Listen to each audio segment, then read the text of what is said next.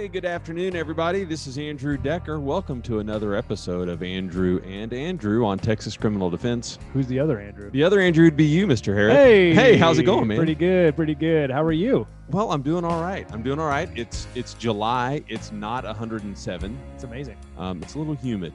Yeah, we've had some rain. I know, like all throughout the state. My parents live down by the coast, and they are they're dealing with rain every day.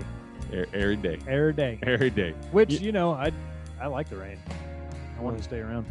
Okay, good for you. Okay. Um, I like the rain too. Weird most of the time. Start to the podcast. um, today's well, just going to be you and me talking. Yeah, it's just you and me. Um, we've had a tough time finding a, someone to get together for, for this podcast for timing wise.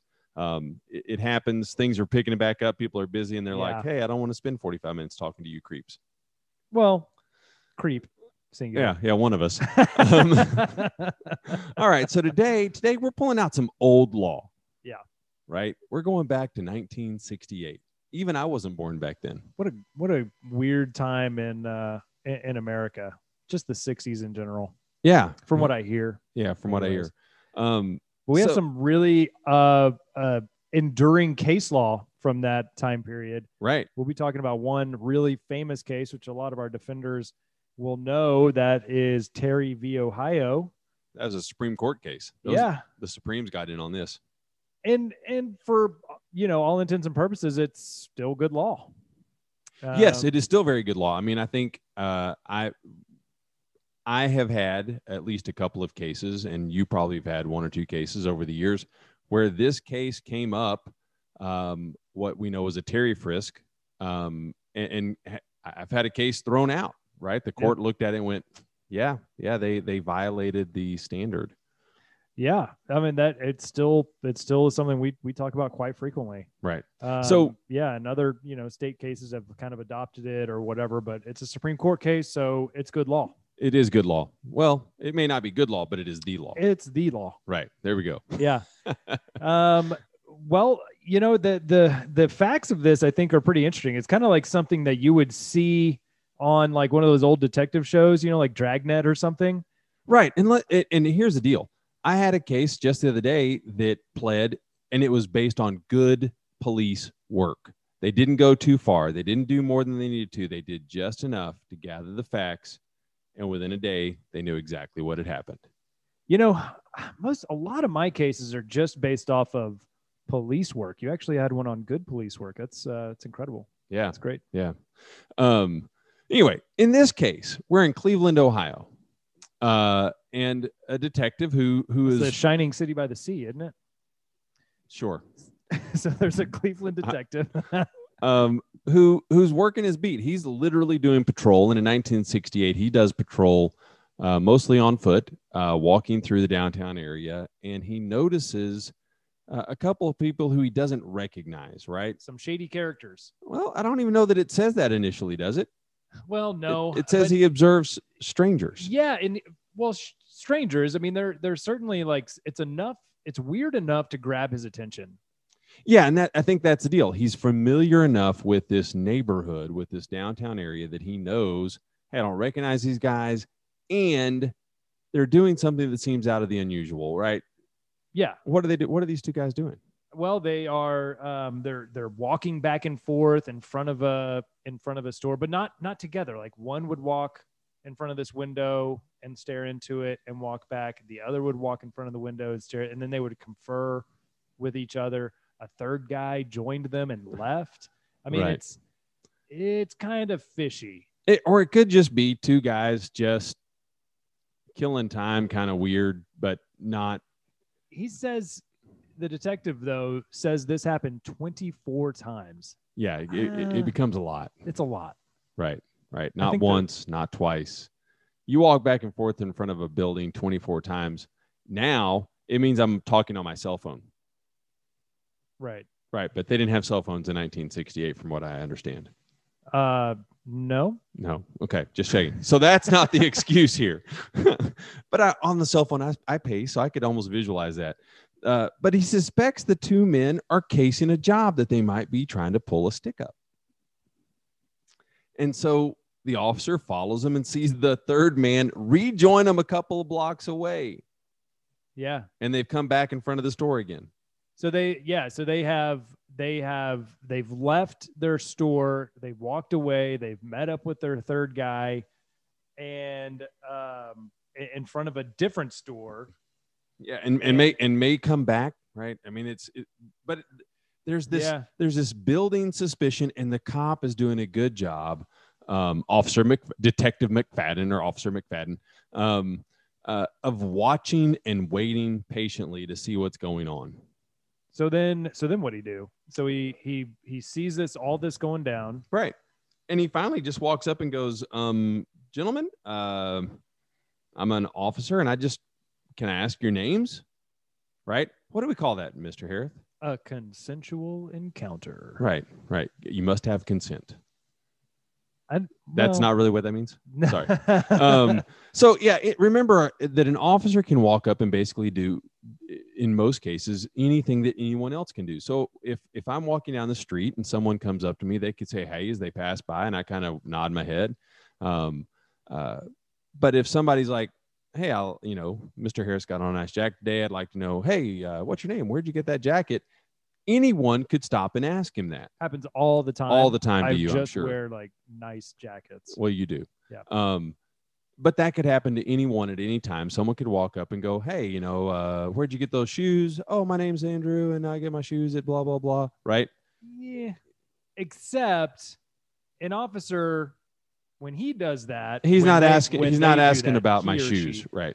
Yeah. They're, they're also asking for your license so you can, you can identify yourself. They're calling it in, make sure you don't have any warrants, et cetera. I mean, it, you know. Yeah. It, And if an officer asks you your name and you don't give it and you walk away, you Boom. may find that it's no longer yeah. consensual. Mm-mm. Um, exactly. And we're going to get into that probably a little bit.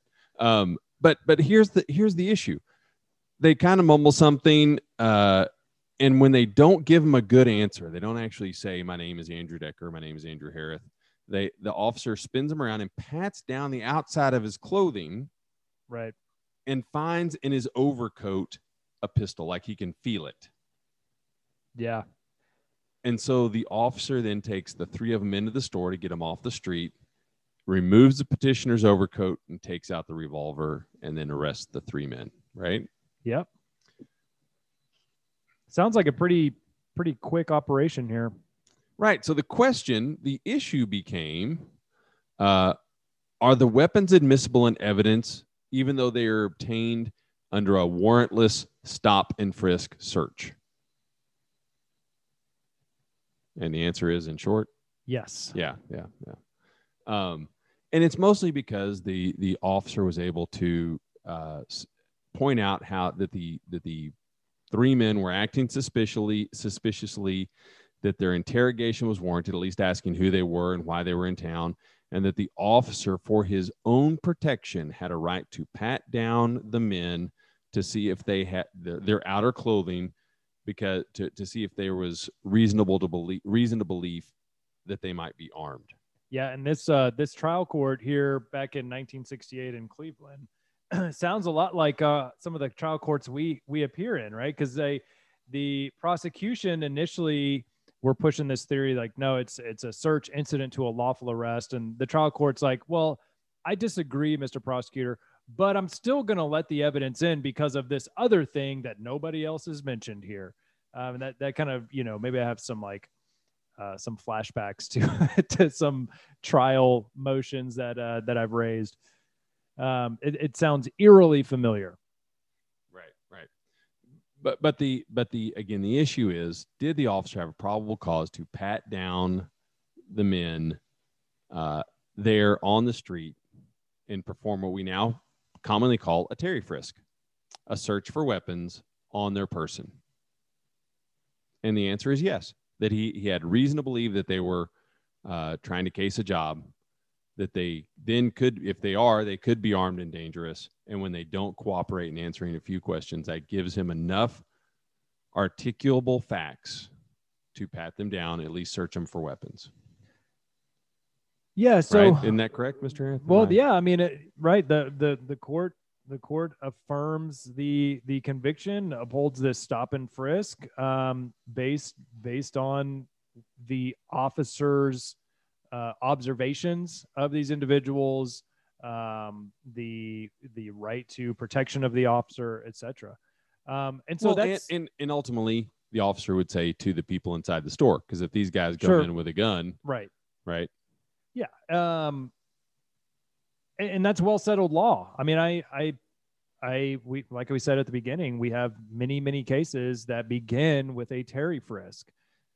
So I guess the issue now uh, that you and I have been talking about. Right. Yeah. Um, we've just been talking again. We, we actually talk about this stuff at other times besides the show. Well, we, we work a lot of cases together. Right. right. And so it, the law is constantly evolving. And, and now in Texas, you know, we have, um, we have, we've got a bunch of Second Amendment um, proponents uh, in the legislature who are changing, uh, you know, the citizens' rights to, to bear arms. Right. Right. So, so pre nineteen ninety-five, it was basically illegal to carry a handgun, uh, in public for most people. Right. Right. You, there was no kind of valid reason to do that. Um, now obviously you could have one in your home, you could move it, you could transport it. Uh, but basically you couldn't keep it on your person in nineteen ninety-five, uh, our then governor, George Bush, and the Texas legislature finally after, and, and I think there were like five or six tries to get a license to carry a concealed weapon passed. Um, and that finally passed, and there was, you could carry a weapon, but it had to be concealed, right? So it had to be in your jacket or, or in your pants or in your purse. It couldn't be out. And there were a few people that were actually charged because they would open their jacket to show that they had a gun. And that was considered an assault because you had basically said, hey, I've got a gun, right? Kind of the subtle point. Yeah. Look. Um, uh, and over time that, that then became a little st- stronger or weaker, depending on how you want to put it. Uh, recently it became a license to carry. I think that was four years ago, if I remember correctly, where anyone who had a license, you had to get a license to carry a weapon, but you could then carry that in a holster, concealed or open. Right. Yeah. Right. So, so if long I, as you were licensed, you had to have a license to carry, and you had, which means you had to take classes and so forth. But I could then, um, or that person could, could in a holster carry a weapon in most places in public openly. There are always, there's still some exceptions, and there will be even uh, when the law changes again on September first. So a month from when this episode drops. So uh, kind of rapidly evolving since nineteen ninety-five. Yeah. When you consider that, that the, that the gun laws in Texas really had not changed since Reconstruction uh, on what you could carry outside and openly to nineteen ninety-five from nineteen, you know, that that's, that's one hundred thirty-ish years.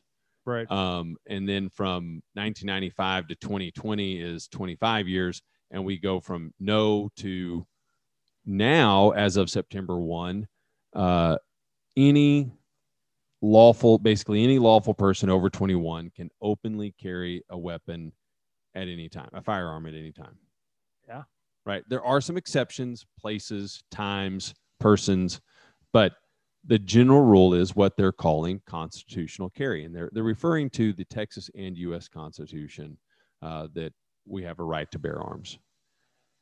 Well, now, uh, well, do you think that um, there will be more people, more or less people carrying firearms now, uh, now than there were back in nineteen sixty-eight? Well, I think, Well, first of all, there are more people than there were in nineteen sixty-eight. Yeah, so just but those carrying weapon, I mean, percentage wise, percentage wise. Right. Yeah. I was, I was just giving you a hard time. So one of the things that surprised people in two thousand, in nineteen ninety-five was the first in the first month or so, two hundred thousand Texans applied for a license, which at a point when we had twenty million people is a lot, but it's not a lot. It was basically one percent of the population. Um, in that time, that number's grown. Uh, where where we record this podcast in Parker County is one of the highest uh, counties in the in the state with a license, persons who have a license to carry, and it's around fifteen to eighteen percent. Last time I checked, it's been a while since I've looked, um, of the adults have a license to carry a weapon. Okay, well, that means out of adults, you've got like a one in six chance that they have a license. Does that mean they're carrying? Part of what we've also found is it's not, we suddenly don't have every person's carrying a weapon, right? In fact, I can tell you uh, back in the eighties in small town West Texas, it was much more likely to see a deer rifle or a shotgun in the back of a, of a uh, pickup truck, uh, even at the local high school, than it is now, because now you can't carry one on school property and people get arrested. And um, so, so while while the laws have changed to be to be more open, uh, the reality is it has not moved to as open as we thought. And in some of the other places, like with rifles and so forth, it's become less accepted. So there, there, the the the continuous evolution of how we perceive what is safe, what is right, what is lawful, um continues. I've just talked in a big circle. I'm sorry about that. Yeah, I mean, but but like, still, right? I mean, like, I mean, I back in nineteen sixty-eight, I think it was pretty rare for people to uh to to carry guns. I mean, the the laws didn't allow it, but to want to carry firearms on their person, I think that was like a big um a big red flag for police officers. Yeah, the idea was that a, is that a law-abiding citizen would not be carrying a weapon in the middle of the day. That's part right. of what was used in the Terry frisk right idea, is that either you're a cop or you're a criminal a criminal yeah. No one else is carrying a gun right in the middle of the day. Well, and and especially here in the facts that we have, these three individuals, the officer is outnumbered. One of them has a weapon that we know of, maybe more. Um, and the and so the, the officer in this case was justified. How do you think, or do you have an opinion on the evolving laws surrounding possession of firearms, how that's going to affect Terry frisks, Terry stop and frisk cases? Right. So so now if if I'm a, a detective in a in a busy downtown area, so at least the petitioner and Shelton, two two two of the men had a weapon um, uh, in, in Terry v. Ohio. Uh, but I'm an officer now, twenty twenty-one. Let, let's move it a few months in. It's now October. Anyone can carry a weapon at any given time. And I see a guy pacing back and forth in front of a store. What else? What other facts are there? Right? That's probably not enough. Is he, yeah. as I said earlier, talking on his cell phone? He's obviously having a conversation with someone, and he's pacing because he's having a conversation. Probably nothing there. Going right. to be real hard. If he keeps stopping and looking in the window. Yeah. Is the business open or not? Is... And then, and then does he text someone? Right. Yeah. You know, that could be a, yep, they're in there, right? You know, what was he texting? I think that an officer at least would have an ability to come up and go, um, sir, can I, can I help you with anything? What, yeah. What's your name? What are you doing here today? Right. Certainly has the right to, you know, to come up and talk with you. That's a consensual encounter. Nothing right. is changing there. Right. So that's completely legal. And then if they go, my name is such and such, can I see your I D? I'd rather you not. Right. Does the officer then have a right to pat, pat that person down? Um, well, under what purpose? Yeah. I mean, handing over, handing over an I D. I mean, I think the officer calls it in. If they can't, if they can't identify him, or if they, you know, uh, right. Yeah. Dispatch can't find him, then just a rem- he, he, yeah. Yeah. I think yeah, a reminder that, forward. that, uh, uh, at this point, if an officer asks for you, for you to identify yourself, the law basically says an officer can ask anyone, and if you're asked, you pretty much have to provide an I D or your name and date of birth. Yeah. And they have to be able to run it through the system. And basically it's so that they can see if you have a warrant. Um, again, nineteen sixty-eight, probably in o- Cleveland, Ohio, the only warrants they would have seen would have been Cleveland, Ohio. Yeah, right, right. Right? Now, uh, you can be in... you know, little town Texas, and they can run the state in a matter of a minute, and maybe run the nation in a matter of two or three minutes yeah. for a warrant. So I'm, the information highway runs in multiple directions, right? Yeah. I mean, they can, they can certainly find these, you know, the, these warrants nationwide. And if it's a serious enough warrant, they, they will have dispatch call to confirm it and arrest you. And that'll be that. Um, but we were, when we were talking about this, um, I think we differed a little bit on our opinion on, is it going to make Terry frisks more like happen more frequently or not, or less frequently, or less right. frequently. And I, I think it's going to open. I think this officer's now, any officer coming in contact with anybody is just going to assume that they are possessing a firearm, especially I, if they are not very quickly cooperative. Right. And, and, and it depends on like the, the totality of the circumstances and the facts that, you know, are in this certain situation, but like just, somebody walking down the street needing directions, they're not going to get frisked. They're not going to get stopped, you know, Terry frisked. But repeat the facts from from the Terry case, right? Where I don't I don't give them good information. I absolutely. mumble my name. Absolutely, you're getting you're getting frisked. I think it's going to open the floodgates for these frisk cases. I, I think an officer is immediately going to think that somebody is possessing a firearm, and I get to. I get to frisk them and see what they have on their person. At least for off, and they're going to claim for officer safety. Absolutely. That I get to pat them down to see if they have a weapon. Well, why? Absolutely. Because if I don't know who I'm dealing with, I have to assume every person in the state might be carrying a gun. Ab- yes, absolutely. Right, I, because even the law-abiding citizen now will be carrying a gun. Absolutely, yes. Without a license, no training. Yep. And and have we, you know, our officers like to know, you know, they like as much information as possible, right? So they're gonna search you. And if this allows them, I think this Terry, as it's worded, is going to allow them to search everybody. As long as they have at least some fact. Articulable as, facts. Yes. Right. As to why the stop needed to occur. And then, um, you know, I, I think once, once you're in an, in an encounter, it, I would hate to say this, but I think that then officer safety kind of gets to trump the day, right? I think they get to say, I need, I need to know that I'm safe. I need to know that I'm not gonna, if I turn my back, have a gun pulled on me. So, so I think then this is like, becomes a, a bigger conversation, which we're probably not going to get into. Um, but like, you know, it's, do we, do we want police officers to have that much, uh, that much intrusive interaction into our daily lives? Uh, and, and contrast that with, with this notion, this public policy of uh, uh, officer safety, concern for officer safety, right? I mean, those two are kind of conflicting here, right? This trying to um, keep, you know, uh, not encourage a police state, right? But wanting to keep our police officers safe. Well, and, and in this case, right, uh, these people are casing a, are casing a store in downtown. Yeah. Right. So if I go in with a gun into a store that I've been casing, there's a risk that someone gets shot. There's a real risk of that. Right. Because somebody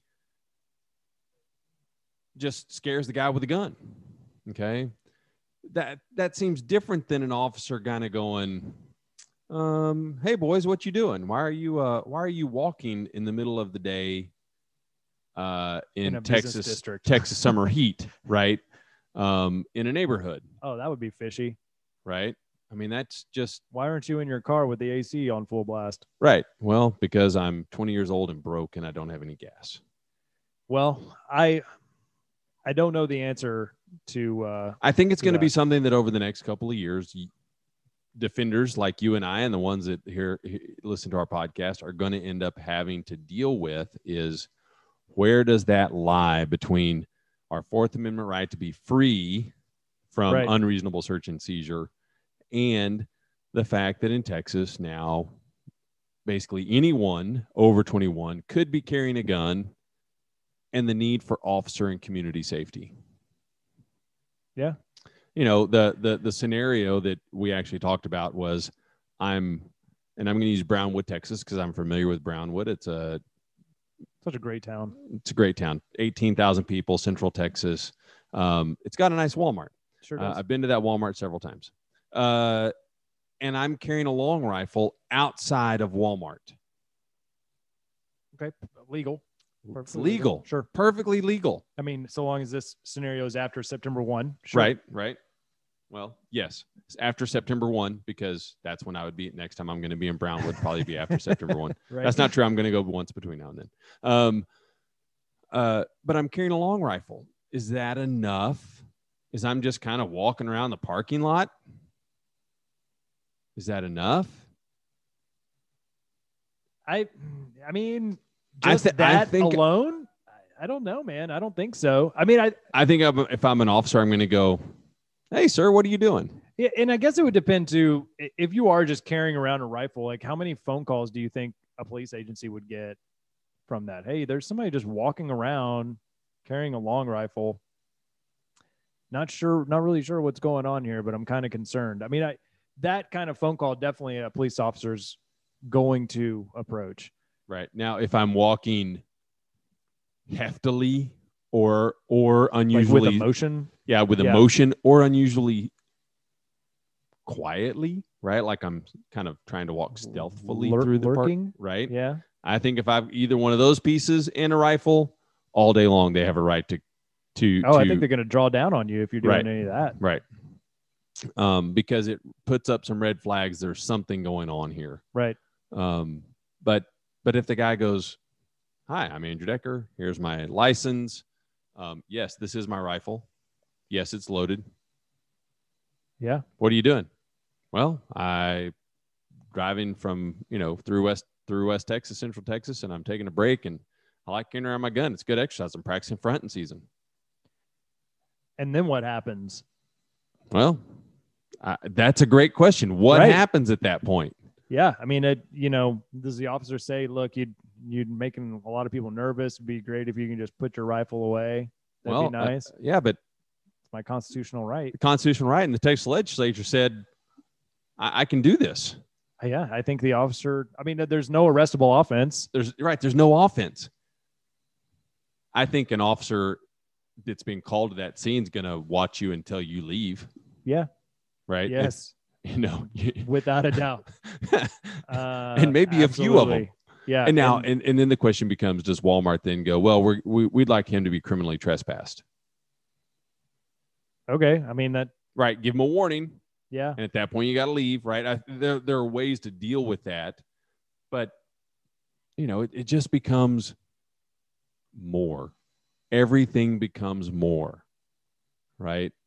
The and we're not. I guess the the episode is not really like our opinion on whether constitutional carry is wise or effective or whatever. I mean that that's not really it. I mean, like, because because I was just started to like weigh that. Like, yeah, is this even worth like me me having my Second Amendment right to bear arms? Like, uh, that's not really what we're getting at, right? Because Because that's independent of a police officer coming into your life. Right. Um, and I that's my concern. Because honestly, if I'm walking into Walmart like I am, I'm a pretty big guy. I am pissed like I am coming in to tackle somebody. Someone might call. Or if I'm lurking around the cars. You're definitely getting called if you're looking around the cars. I mean, we get those calls all the time. Right. You know, kind of the somebody's trying to break in. It was a yeah, creeper absolutely. or whatever. Right. And again. Walmart's probably going to criminally trespass me at that point and say, hey, we don't want you coming back here. Right? Right. Doesn't have right. to be a gun involved. You put a gun in the hands of that person and it's just, it's just more. You're not adding anything illegal into that scenario, but there is, it is something that raises suspicions. And I, and I think, I think an officer is going to come in. He's going to, he's probably going to disarm you at that point while he runs your name and license. Right. Um, so, I mean, yeah, it, it's going to complicate things. This case, Terry used to be like, well, and is until September first, is like kind of a clear, a clear cut thing. Like, okay, he can articulate that. Sure. They can stop and frisk you. And they found, you know, what they thought then was methamphetamine or a meth pipe or something in your pocket. And boom, you know, like that's your, your the wheels are turning at that point in time. Um, this now I think is going to muddy the water. It's going to take some really clever defenders to figure out um, how to interpret Terry in light of the new changes in the law effective September first. Well, and I hope that we also have um, good and reasonable judges hearing the cases, right? That, that they do whatever rule they make, that it makes sense, that it's usable, um, that they don't on a bad case write bad law, as we often talk about, right? Which is yeah. sadly easy to do. And, and that's not knocking judges. It's that if you try to write to the exception, you're going to end up with a mess. Um, yeah, I'm, I'm trying to, I'm trying to imagine the current Supreme Court justices um, writing law on this, and they've done some things. They've they've come down with some decisions recently that have surprised me. Uh, I, I remember it's going to go to the Court of Criminal Appeals long before that. Yeah, yeah, the Court of Criminal Appeals. So the Court of Criminal Appeals. Um, I, I think, you know, I, I think I would trust them to, to at least make some, uh, some decent law. You know, at least they're, they're going to use their words better than I probably do on a, any given basis. True. Yeah. I mean, that's not hard. You guys have heard me in these podcasts, I'm just like tripping over my words. So I'm I really speak kind English. Of, yeah. I'm, I'm kind of at a loss though. I mean, I, I, um, regardless of how you feel on constitutional carry, I, I think it's going to have even more than just the Terry case. It's going to have some pretty far-reaching implications uh, for for a lot of our laws. Um, right, right. You know, like you said, we kind of skipped over it, but there's going to be restrictions on where you can carry, and most of those are are current the, what they currently right, have right. been, and we may go over so that at a not, different that's time. That's not really changing, but um, but I still think there's going to be some confusion. And, and look, I, you know, I thought there was going to be like a, a wave, a tidal wave of people openly carrying once that became legal. And I've seen it maybe twice. And it's always like the gooberest looking dude that you ever seen in your life, you know, like, well, no wonder this guy's scared for his life. Look at this guy, you know, or, or he's doing it because his penis is small. Yeah. Right. I mean, my wife and I say that about a lot of men, about a lot of things, you know, it's kind of the, well, where we live, it's always the truck that's lifted like twelve inches and right. Right. Like, come on, man. You know, it's so ridiculous. Uh, it, but all of us compensate for something. Right. Um, but yeah, sometimes it, it's the guy in cargo shorts and, uh, it, And, and there's this big gun on his hip, and on his other hip, he's got this big phone case. You're like, come on, man. It's just like, please, no. You feel like inferior. Yeah, you're in Tractor Supply. You, you inferior your life. You right. know, well, I might be. Ridiculous. Um, I mean, but, I, I would be. But right, right. It's but I wear such nice jackets. Well, they are nice jackets. but but the point being is that is that the officer still is going to have to have some articulable reasons to to to pat you down, to stop you, to um, maybe to disarm you, right? But let's go back to our guy at Walmart. If I've got a gun in my pocket and I say I'm, you know, I'm just walking around, taking a stretch. Yeah, I'm walking fast because I'm, you know, trying to get my heart rate up. I'm going to drive for another two hours. He may not have, and I, and I provide my I D. He may not have enough there to pat me down. Right.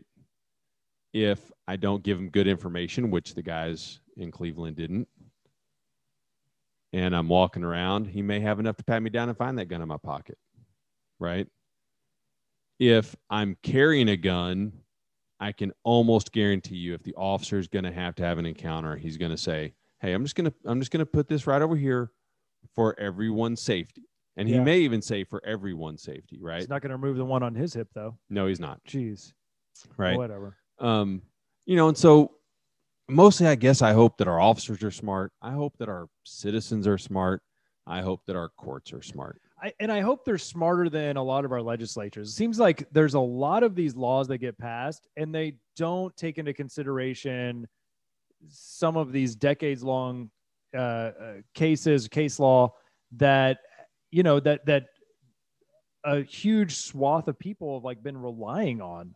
Right. Because, I mean, taking into consideration, like when they when the legislature legalized hemp and C B D, just the havoc it wreaked on our court system. Yeah. Suddenly no one knew what was legal and what was illegal. Exactly. And I I trust our courts to have better, you know, judgment to make better policy decisions than our legislature uh, at this point. Right.